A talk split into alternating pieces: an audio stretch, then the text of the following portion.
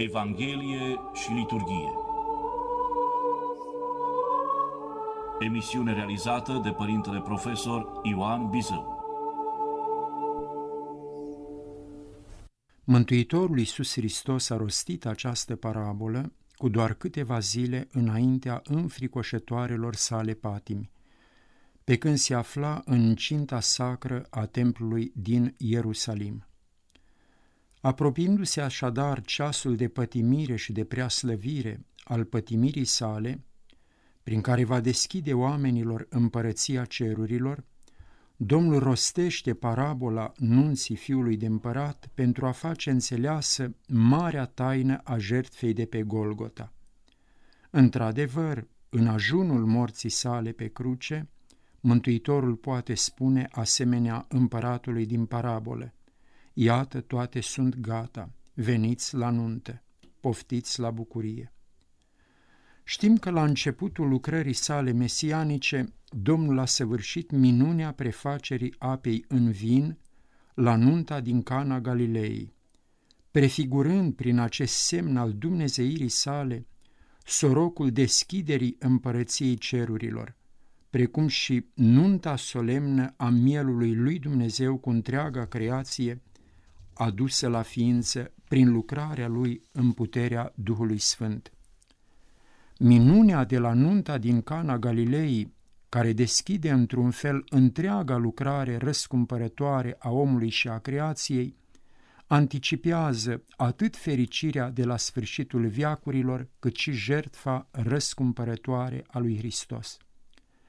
Vinul cel bun pe care Isus l-a oferit nuntașilor din Cana Galilei prefigura deopotrivă revărsarea harului aducător de bucurie și jertfa euharistică, pe care o celebrăm în fiecare liturghie. Între vinul cel bun, dăruit nuntașilor de către Isus la rugămintea Maicii sale, și rodul viței oferit ucenicilor la cina cea de taină, este o legătură tainică, în sensul că cel din tâi îl pregătește pe cel de pe urmă. Menit să veselească inima omului, așa cum spunea psalmistul, vinul cel bun pe care Domnul l-a oferit nuntașilor din Cana Galilei prevestea patimile sale și jertfa crucii, care vor aduce lumii bucuria biruinței asupra păcatului, a stricăciunii, a morții veșnice și a infernului. Este bine să știm că în Vechiul Testament noțiunea de ospăț a fost folosită în contextul profețiilor despre împărăția mesianică. Acest fapt se explică prin aceea că ospățul ca atare are darul de a sugera sau evoca abundența, plenitudinea, revărsarea neîmpuținată de daruri și binecuvântări. Totodată, ospățul înseamnă împreună gustare, comesenie, bucurie resimțită în comuniune cu semenii, dar și o părtășie fraternă la anumite bunuri materiale sau spirituale. În multe locuri din Sfânta Scriptură, ospățul devine nuntă, primind astfel o semnificație sporită. Desigur, cel mai cunoscut exemplu în care apare simbolismul nunții este cântarea cântărilor – pe care părinții noștri într-o credință o interpretează atât din perspectiva unirii tainice a sufletului omenesc cu Dumnezeu, cât și din aceea a revenirii făpturii la Creatorul ei ca cer nou și pământ nou. Trebuie să ținem seama de faptul că, adeseori, în scrierile profetice, Ierusalimul simbolizează creația transfigurată de la sfârșitul viacurilor. Într-una dintre viziunile sale, profetul Isaia se adresează cetății de pe Sion astfel. Tu te vei chema, întru tine am binevoit, și țara ta se va numi cea cu bărbat, că Domnul a binevoit întru tine și pământul tău va avea un soț. În ce chip se însoțește flăcăul cu fecioara, cel ce te-a zidit se va însoți cu tine, și în ce chip mirele se veselește de mireasă, așa se va veseli de tine Dumnezeul tău. Această profeție ne ajută să înțelegem mai bine de ce Mântuitorul Iisus Hristos s-a numit pe sine mire, în același timp ea luminează întrucâtva taina nunții mielului jertfit pentru creație de la întemeierea lumii.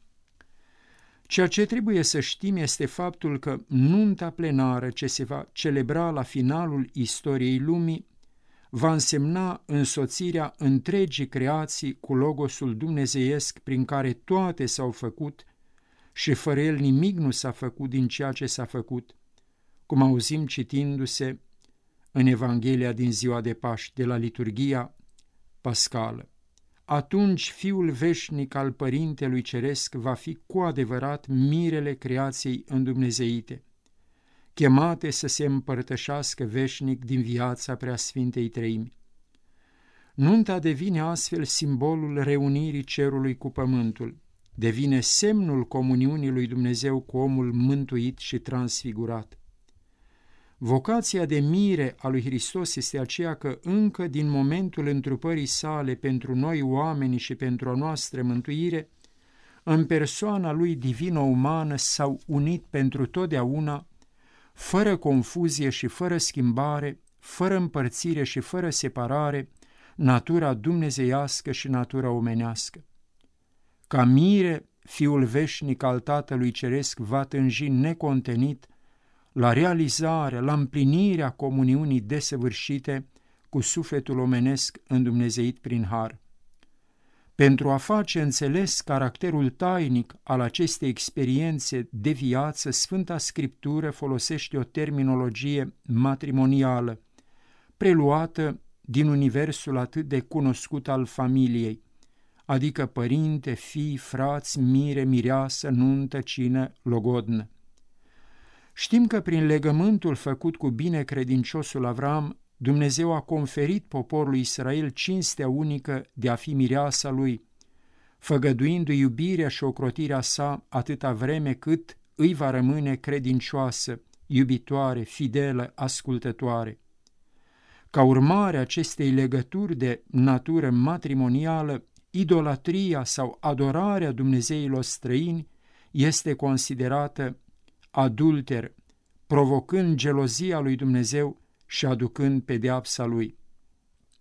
Spune Dumnezeu poporului Israel, să nu ai alți Dumnezei în afară de mine, să nu-ți faci chip cioplit, să nu te închini lor, adică idolilor, nici să le slujești, că eu, Domnul Dumnezeul tău, sunt un Dumnezeu gelos, care pedepsesc pe copii pentru vina părinților ce mă urăsc pe mine, până la al treilea și al patrulea neam, și mă milostivesc până la al mielea neam de cei ce mă iubesc și păzesc poruncile mele. În impresionanta cântare pe care a intonat-o înainte de a muri, Moise spune între altele că poporul Israel a părăsit pe Dumnezeu cel ce l-a făcut și a disprețuit cetatea mântuirii sale, întărâtat au râvna lui cu Dumnezei străini și cu rucinile lor l-au mâniat pe el. Adus, adus au jerfe demonilor și nu lui Dumnezeu. Adus au jerfe unor Dumnezei noi, iar pe părătorul ce te-a născut l-ai uitat și nu ți-ai adus aminte de Dumnezeu, cel ce te-a zidit pe tine. Văzut a Domnul și s-a mâniat și în mânia sa a trecut cu vederea pe fiii săi și pe fiicele sale și a zis – îmi voi ascunde fața mea de la ei și voi vedea cum va fi sfârșitul lor, căci neam ticălos sunt ei și copiii în care nu este credincioșie. Ei m-au întărâtat la gelozie prin cei care nu sunt Dumnezei, adică prin idoli, și-au prins mânia mea prin idolii lor.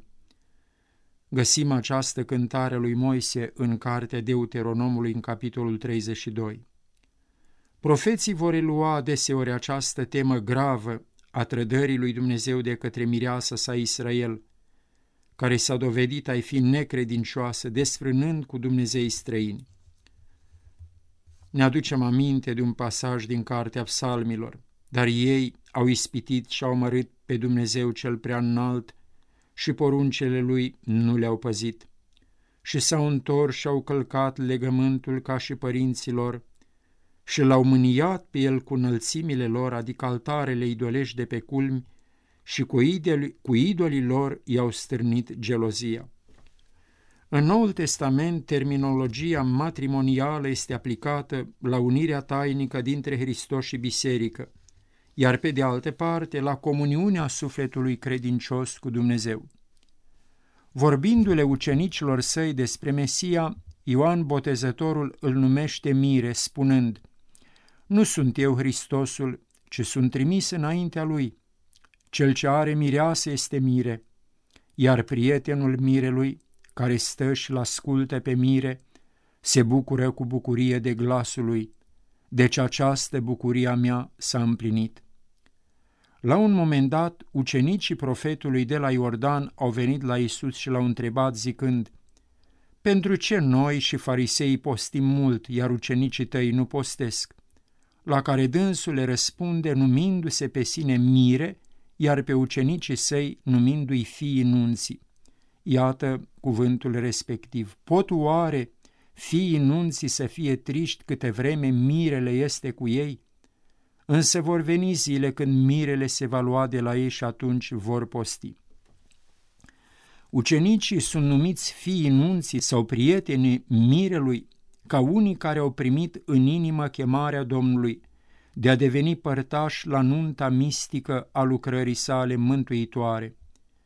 În același timp, aceste apelative sunt aplicate tuturor celor care așteaptă să devină și acceptă să devină părtași la unirea tainică dintre mirele Hristos și mireasa biserică prin tainele inițierii creștine, începând cu botezul și culminând cu dumnezeiasca Euharistie. Sfântul Apostol Pavel, adresându-se membrilor tinerei biserici din Corint, face această mărturisire. O, găs- o găsim în a doua epistolă către Corinteni, capitolul 11. V-am logodit unui singur bărbat ca să vă înfățișez lui Hristos fecioară neprihănită. Dar mă tem ca nu cumva, precum șarpele a amăgit-o pe Eva în viclenia lui, tot așa să se abată și gândurile voastre de la curăția și nevino nevinovăția cea întru Hristos. Iar creștinilor din Efes le scrie, Bărbaților, iubiți pe femeile voastre după cum și Hristos a iubit biserica și s-a dat pe sine pentru ea, ca să o sfințească, curățindu-o cu baia apei prin cuvânt și ca să o înfățișeze sieși biserică slăvită, neavând pată sau zbârcitură ori altceva de acest fel, ci să fie sfântă și fără de prihană. Meditând la taina bisericii, ca trup mistic al lui Hristos și ca mireasa lui, Sfântul Ciprian al Cartaginei, însul a murit în anul 258, spune că în calitatea ei de mireasă a lui Hristos, biserica este curată și neprihănită, ea nu poate fi adulteră, o singură casă cunoaște ea.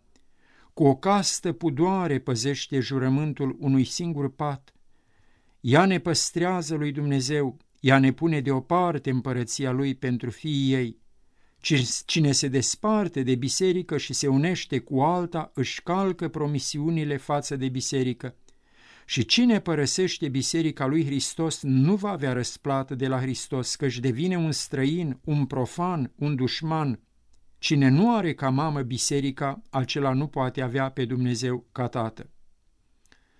Hristos ni se descoperă nouă oamenilor în ipostaza de mire, atât în parabola anunții fiului de împărat, rânduite a se citi în această duminică la dumnezească liturghie, cât și în cunoscuta parabolă a celor zece fecioare. Ambele parabole au oferit imnografilor răsăritului creștin o temă de mare profunzime teologică, ce va fi dezvoltat în deosebi în impresionantele formulări poetice ale celebrărilor liturgice din Sfânta Săptămâna Patimilor, cunoscute sub numele de slujba mirelui. Iată una dintre aceste cântări. O mire, cel ce ești mai frumos, cu podoaba decât toți oamenii, care ne-ai chemat pe noi la ospățul cel duhovnicesc al nunții tale, dezbracă-mă de chipul cel ticălos al păcatelor mele prin împărtășirea patimilor tale și împodobește-mă cu haina slavei tale celei înfrumusețate, făm împreună șezător luminat la masa împărăției tale ca un milostiv. Domnul ni se descoperă nouă oamenilor sub chipul mirelui, deoarece nunta este imaginea cea mai potrivită pentru a exprima relația inefabilă și unică, întemeiată pe iubirea jerfelnică, ce se stabilește între Fiul veșnic al Părintelui Ceresc și făptura pentru a cărei mântuire s-a întrupat la plinirea vremii, a pătimit și a înviat, biruind infernul și moartea veșnică. Desigur, mirele nu poate fi singur, ci el aspiră la unirea plenară cu mireasa lui, cu biserica. Ea îl așteaptă ca să-i aducă bucuria desăvârșită. Nunta presupune, așa cum știm, o comuniune de plină, întemeiată pe libertate, în sensul că mireasa se dăruiește mirelui ei în mod liber, nefiind constrânsă din afară la această unire. Pentru ca nunta să aibă loc, trebuie ca mireasa să-și deschidă sufletul față de mirele ei, să-l întâmpine cu dragoste, să se bucure de prezența lui, cum spune marea poezie liturgică a creștinătății. În partea finală a Apocalipsei, ucenicul preiubit contemplă Ierusalimul ceresc sub chipul strălucitor al unei mirese. Iată pasajul respectiv.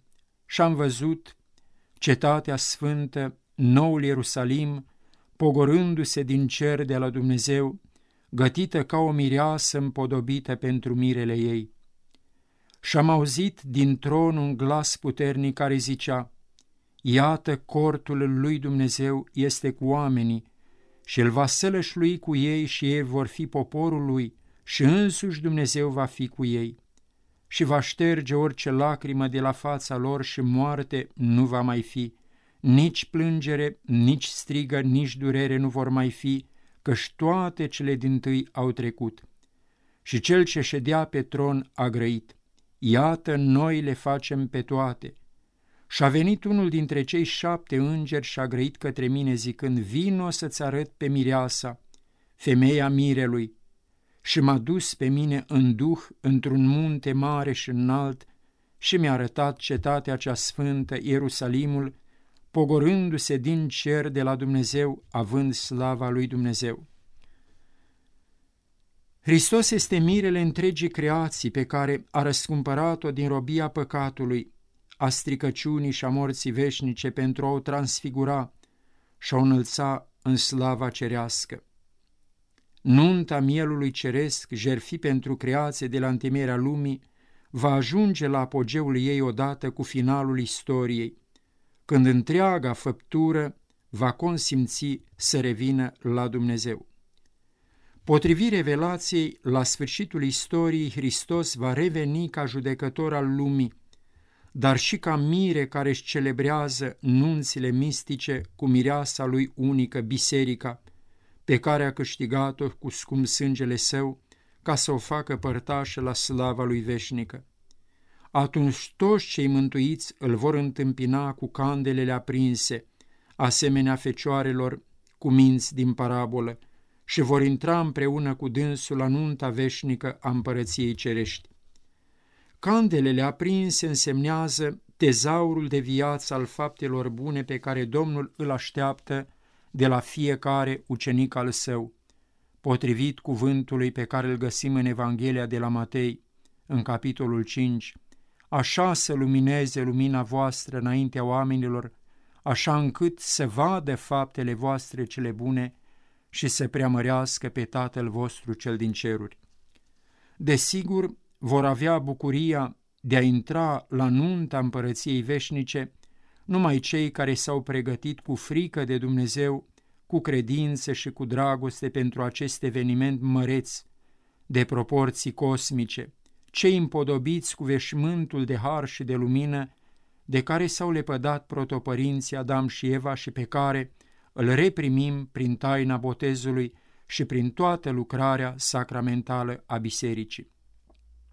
Citim în cartea Apocalipsei, în capitolul 19, la început, să ne bucurăm și să ne veselim și să-i dăm slavă, căci iată a venit nunta mielului și mireasa lui s-a pregătit și i s-a dat ei să se înveșminteze cu vison curat, luminos, căci visonul reprezintă faptele cele drepte ale sfinților. Fericiți sunt cei chemați la cina nunții mielului. Închei, dragi ascultători, acest cuvânt de învățătură, această meditație, cu una dintre cântările slujbei miezonopticii, slujbă pe care o auzim săvârșindu-se la mănăstiri, la catedrale, dar slujbă pe care o citesc adeseori mulți dintre credincioșii noștri care viețuiesc în lume. Spune cântarea, La ziua cea înfricoșătoare gândind suflete al meu priveghează, aprinzându-ți candela ta cu un de lemn luminând-o, că nu știi când va veni la tine glasul ce va zice, iată mirele. Vezi, dar, suflete al meu, să nu dormitezi, căci vei rămâne afară bătând ca cele cinci fecioare, ci în priveghere așteaptă ca să întâmpin pe Hristos cu un de lemn de ungere și îți va da ție odaia cea dumnezeiască a slavei sale. Să ne ajute să ne ocrotească cu mila, cu îndurările și cu iubirea sa de oameni. Amin.